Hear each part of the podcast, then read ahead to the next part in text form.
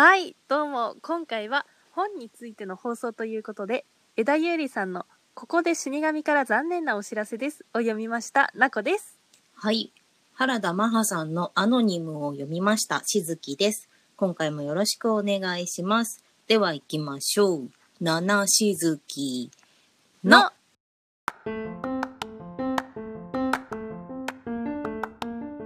はい、タイトルコールでも言いましたが、今回は本の話ということで、はい、しずきは結構本を読む方のイメージって感じだけど、うん、いつぐらいから本とかって読み始めた？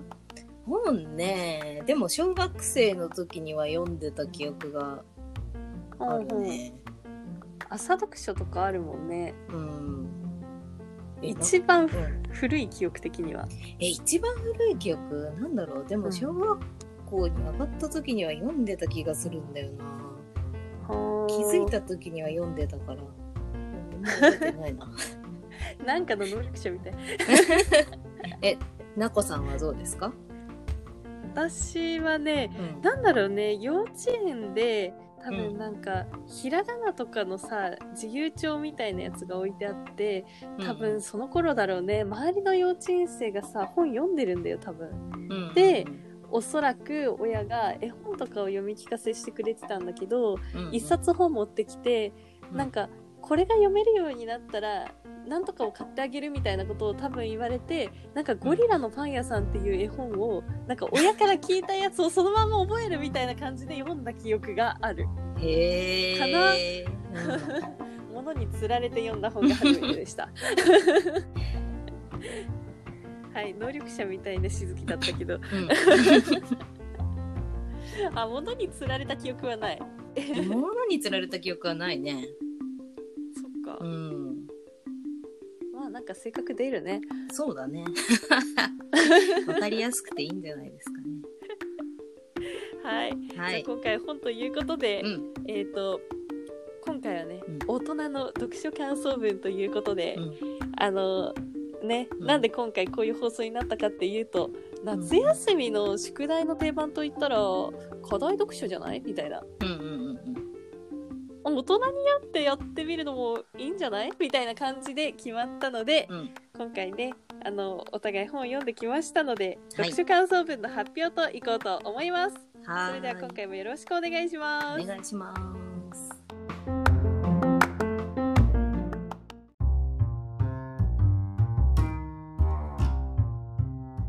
はい、というわけで、はい、読書感想文を考えてまいりました。パチパチパチパチパチさっきお話にあったんですけど、夏休みの課題といえば読書感想文って言ってたけど、うん、私生まれてこの方一度も読書感想文書いたことないんですよね同じやなんか夏休みの課題にはあったけど、なんかこの課題の中から一つ選んで課題をやってきてくださいみたいなとこに読書感想文含まれてて、本読むのは好きだったけど、読書感想文を書くっていうのはもう果てしなく苦手だったのでいつもなんか環境のポスターとかに逃げてたんですよねなので私あったねそうそうそう生まれて初めて読書感想文というか、本を読んだ感想を言葉にするっていうのを初めてやるんですが、はい、まあちょっと拙いかもしれないけどご愛嬌ということでお願いします、はい楽しみにしております、はいはい、じゃあ早速、私が読んだのはですね、原田マハさんのアノニムという作品です。で、はい、この原田マハさんっていうのは結構美術系の本をよく書いていらっしゃる方なので、このアノニムっていうのも美術系の本なんですけど、舞台はですね、学生運動が巻き起こる香港でございます。で、そこでジャクソン・ポロックっていう画家の未発表の作品ナンバーゼロっていう作品をめぐった美術のプロ同士の熾烈な戦いと、あとアーティストの卵である高校生のね、チョン・インチョイっていう男の子がいるんですけど、はい、その子の挑戦っていう感じの本でしたほー、なるほど。ナンバーゼロは 誰の手に渡るのかみたいなそんなお話ですはい、うん、前半はね、なんかこう結構登場人物もたくさん出てきて、内容がミシミシなんですけど、結構だから行ったり来たりしながら、一応こう章というかお話ごとに時系列というか日にちごとにはなってるんですけど、あれさっき読んだ話何日の何時の話みたいな読むのが下手くそだったのかな。なんか結構私は行ったり来たりしながら読みました。でだんだんこう後半になるにつれてね、スピード感が増していくというか、ああいいね、うん、そんな作品でございました、はい、なるほど。でですね、しずき的うおーポイントが2つあってはい、はい、1つ目はですね、はい、美術のプロ集団アノニムっていう集団と、はい、その高校生のねアーティストの卵の高校生であるチョン・インチョイが接触する場面があるんですけど、はい、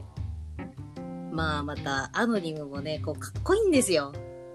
なんていうかこうプロ集団っていう感じのなんかもう中二心をくすぐるみたいなザみたいなのが聞こえてきそう的なアベンジャーズみたいなそうそう。でそのアノニムとねチョン・インチョイが接触する場面なんですけど、はい、このチョン・インチョイのねアーティストとして特にこう実績もなくそんな名声もないチョン・インチョイの人生が変わろうとしていく、その人生が変わっていく大きなタイミングというか、そのアノニムっていう美術のプロ集団、はい、大きな力に触れる瞬間のワクワク感がすごいすごいすごいなんかあここですごくこの主人公のチョン・インチョイにとってここがすごく大きな人生のターニングポイントなんだろうなっていうのが本からねひしひしと伝わってくる感じというか、そのなんかなるほど、うん、自分が今までこう接することのなかった大きな力に触れた時のワクワク感というかあれね今思い返してみればあの頃のあれがみたいな、そうそうそうそうそうそうそうそのこれからが大きく変わっていくぞっていう鳥肌が立つようなそんな場面がすごいワクワクするいい場面だったなと思います。はあなるほどね、うん、そのまあ一応時系列になってるのでうん、うん、で読んでいく中でこのアノニムっていう集団とチョン・インチョイが一体どこでどういう風に交わるんだってどんどんどんどん思っていくんですけど、はい、その2つがとうとうこう接触して交わったっていうその感動。なるほどね、うん、そのチョン・インチョイ視点でのワクワク感と、うん、読者として来たーみたいな、そうそうそうそうそうここでこういう交わり方かーみたいな、はー結構こう熱いね、うん、少年漫画みたいなワクワク感があいいね、うん、ありました。結構熱い瞬間うん、うんうん、ですね。で今のが1つ目で、で2つ目がですね、はい、この香港が舞台なんだけど、香港で行われるその美術品とか骨董品とかワインとかの、うんそのオークションがね、うん、メインの舞台になってくるんだけど、うんうん、まあ単純にそのオークションでの競り合いの場面がね結構ハラハラドキドキする場面でしたね。でそのオークションにジャクソン・ポロックのナンバーゼロがかけられるっていうお話なんですけど、はいはい、そのナンバーゼロが一体誰の手に渡るのかっていうところと、そのターゲットがね、うん、決めている予算と、うん、どんどんどんどん競り上がってくナンバーゼロの落札価格、うん、あと裏で動く大きな力みたいな誰の手に感あるねそうそうそうそのねリズム感がすごい、読んでてすごいリズム感がよくって、イラストが一切なくてもこんなに手に汗握る表現があるのかって思って、うん、結構ねもうページをめくる手がどんどん速くなっていくみたいなこっちにもリズム感をね、そうそうそうそう作ってくれる感じなんだね。そういうハラハラドキドキするという意味でうおーって思うところがあーなるほどね、ありました。一冊の本を総じてね、もうアノニムがかっこよかったですね、とにかくあ、なるほど、一番かっこいいのはアノニムと、そうそうそう、やっぱりこうプライドを持ってそれぞれの仕事を遂行していく感じがすごいかっこよかったかなと思います、うん、はあ、なるほど。後半はかなり疾走感もあってスイスイ読めました、うん、あ、いいね、うん、なんか読んでて楽しそうだし、うん、聞いてて思ったのは、うん、その時系列とかでこうやってって何回も戻ったっていう話を聞いて思ったのが、うんうんうんうん、こりゃ2週目が面白そうな小説だなと、なんかあるよね、2回目見るとさ、うん、楽しくなる映画とかさ、うんうんうん、それの小説のそういうやつだよね、そうそう、なんかざーっと読んだだけだからあれだけど、多分2週目読んだら、うん、あ、ここでこの人出てきてたんだみたいな気づきがありそうだあ、この人がこうつながってたのねみたいな気づきがありそうな本でした、うんうん、いいね、うん、ちょっと最後のそういうテンポ感早いのって何回読んでも楽しいし、ね、そうそうそうそう、絶対何回読んでも手に汗握っちゃうんだろうなって思うけど分かっててもね、そうそうそうそうぜひ面白かったので機会があれば読んでみてください、はいはい、あの冒頭だけ聞いていただければね、もう一回タイトル分かりますんで、うん、はい、お願いしますはい、はい、じゃあそんなわけで私の分は終わりです。はい、あー緊張したじゃあ続いてはなっこさん、よろしくお願いします。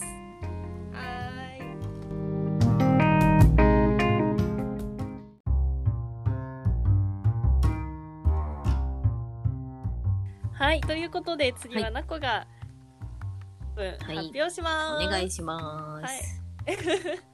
はい、もう一回江田優里さんのここで死神から残念なお知らせですっていう本を読んだんですけれども、はいはい、そう私もね読書感想文人生で1回書いた記憶があるかなくらいなので、うんうん、まあね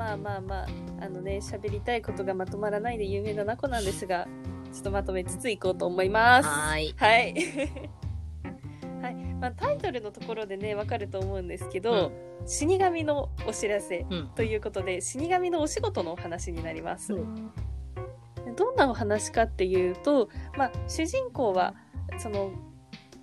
梶誠っていう一人の青年なんですけれども、うん、その青年がねいつもの通り喫茶店に行くとそこで老婦人に契約書のサインを求めるイケメンがいたっていうところで、うん、でもどうやらそのイケメンおかしいぞっていうところで、うん、なんだかあれよあれよという間にそのねイケメンと話してしまううちに、うん、おやまあ死神だっていうことが判明してしまうんです、うん、でまあ死神だって分かったからには死神の方も黙っちゃいない、青年に声をかけるわけです、うん、僕の手伝いをしてもらいますと、うんということなんですけれども、まあ、その死神の仕事内容が何かっていうと、うん、この世の中にはね人には必ず死というものが訪れます、はい、でその死んだっていうのって言ったら、まあ、一番イメージするのがね病気にかかって、はあ、お亡くなりになりましたどうもどうもっていうところなんですけれども、うん、死んだことに気づかない人たちというものが世の中には存在しまして、うん、なんと死んでも動きます、うんね、なんかちょっとあんまり想像したことが私にはない視点だったんだけれども、うんまあ、例えば気づかないってどういうことかっていうと、今ね孤独死とかすごく多いと思うんですけれども、うんうん、家でねこう生活していったところで、うん、うっかり死んでしまったと、うん、お布団に寝たまんまうっかり死んでしまったと、うん、そんなことになっても魂だったかな、うん、魂の方は気づかないわけです、うん、体は死んでるのに、うん、でそうすると、まあ、翌朝目覚めてしまうわけですよ、うん、でまあ、起きてねいつも通りの日常を過ごしてしまうっていうところなんだけれども、うんまあ、そういう人たちにも肉体はもう終わっているわけだからきちんと死んでもらったことを自覚してもらわなきゃいけないっていうところで、うん、その死神が話をしに行って、あなたは死にましたっていう契約書にサインをしてもらうっていうことで、まあ、その老婦人がサインした契約書っていうのが、まあ、そのあなたは死にました、はい分かりましたみたいな契約書なんだよっていうのを、まあ、まずね青年に説明するっていうところから始まるわけです。はい、まあ、その青年はねどんな人かっていうと、漫画志望の青年なんです。でもまあそのあんまり今のところ仕事はなくって、っていうところで、まあ、その死神にね誘われたのに一緒にやることにしたのも、まあ、なんか漫画のヒントがあるんじゃないかみたいなところで話に乗っていくんだけど、まあその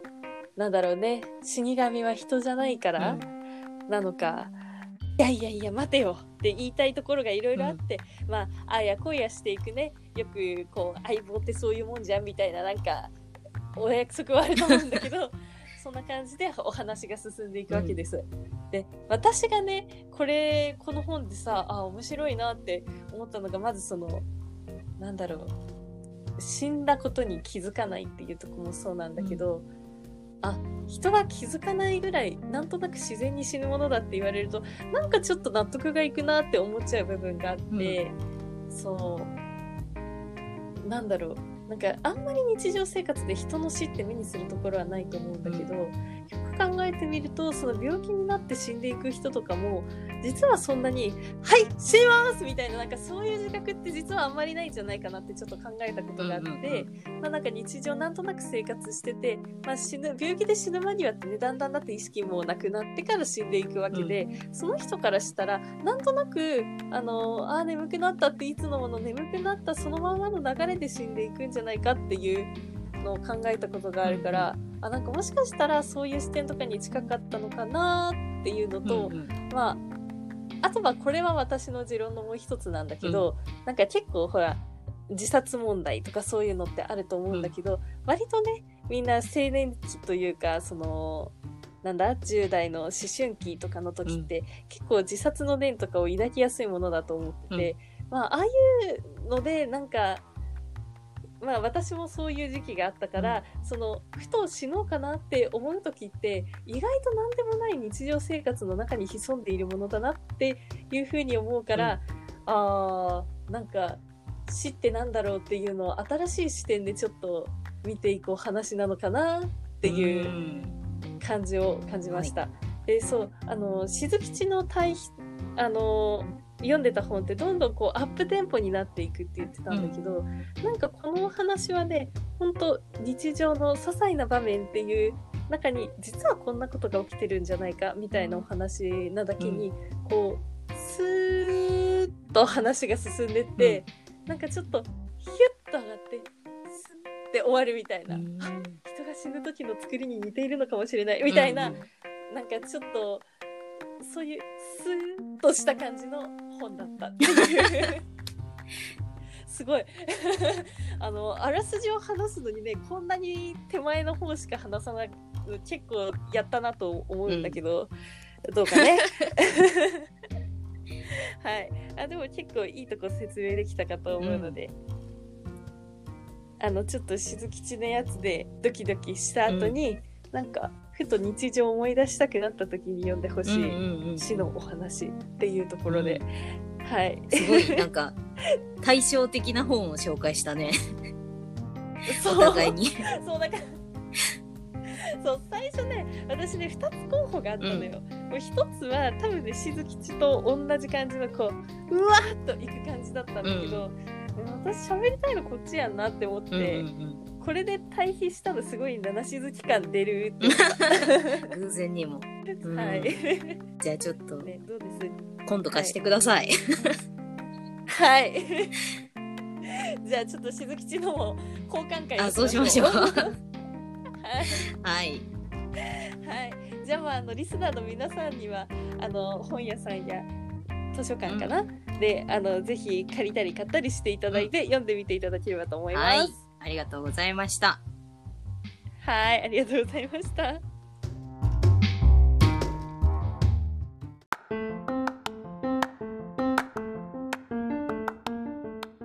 はい、ということで今回はお互いに読書感想文をしゃべるという放送でしたが、はい、2人の、本を読む時の理想のスタイルっていうところで、うん、最後お話ししていこうと思います。はい、ナコはね、うん、ソファーのあるカフェで静まりながら美味しい紅茶を飲んで、うん、クッキーか、うん、あれなんて言うんだっけ、格子状のお菓子なんだっけ、丸くって格子状でこう周りに砂糖とかついている時もある、なんだっけ、ワッフル格子状のお菓子確かにそう、ワッフルかクッキーをこう置いといて、うん、こう読みたいっていう夢物語なあれで、まあ、現実に一番多くてこれは気持ちいいぞっていうのは、夏の夜大きい窓のところを少し開けてゴロゴロしながら読むの、これ最高。はい。鈴木は？私はね、ちょっと暑い時は、うん、やっぱりその風通しのいい部屋で、うん、ちょっと冷たいねジュースをねグラスに入れて飲んでね、でタオルケットかぶりながら読みたい。いいね。でね、肌寒かったり涼しい日はね、うん、すげえ静かな部屋でね、うん、もう深ぶってカフェラテ飲みながら読みたい。絶対なんかかぶるんだ。うん、タオルケットとかね毛布とか大好きなんで。そうねそうね、うん、ちょっと触りながら読みたいかな。あ、なるほどね、心地よさ全力で求めてるね、うん、そうそうそうそうちょっとそうね、眠くなったら寝てね。あーいいね、うん、うわいいな。ちょっと試してみよう、うん、試してみて。もう寒くなってきたしね、うん、そうそうそう、カフェラテね、分かった。そうそうそうちなみに座ってるの、それは寝っ転がってるの？座ってても寝っ転がっててもいいかな。なるほどね、うん、座ってるの疲れたら転がりたいし、うん、ちょっと体勢きついなって思ったら座りたいし。なるほど、うん、いいお布団必須だね。そうだね、こんな感じで、はい、どのスタイルに惹かれたかはコメント欄へどうぞっていうことで、はいお願いしますはい、はいはい、ありがとうございました。はい、じゃあ今回もねうん楽しく聞いてもらえたらよかったな。そうね。次回は何の話ですか？はい、次回はのが10月末ということで、平日の秋についてお話ししていこうと思います。はい。はい。はい。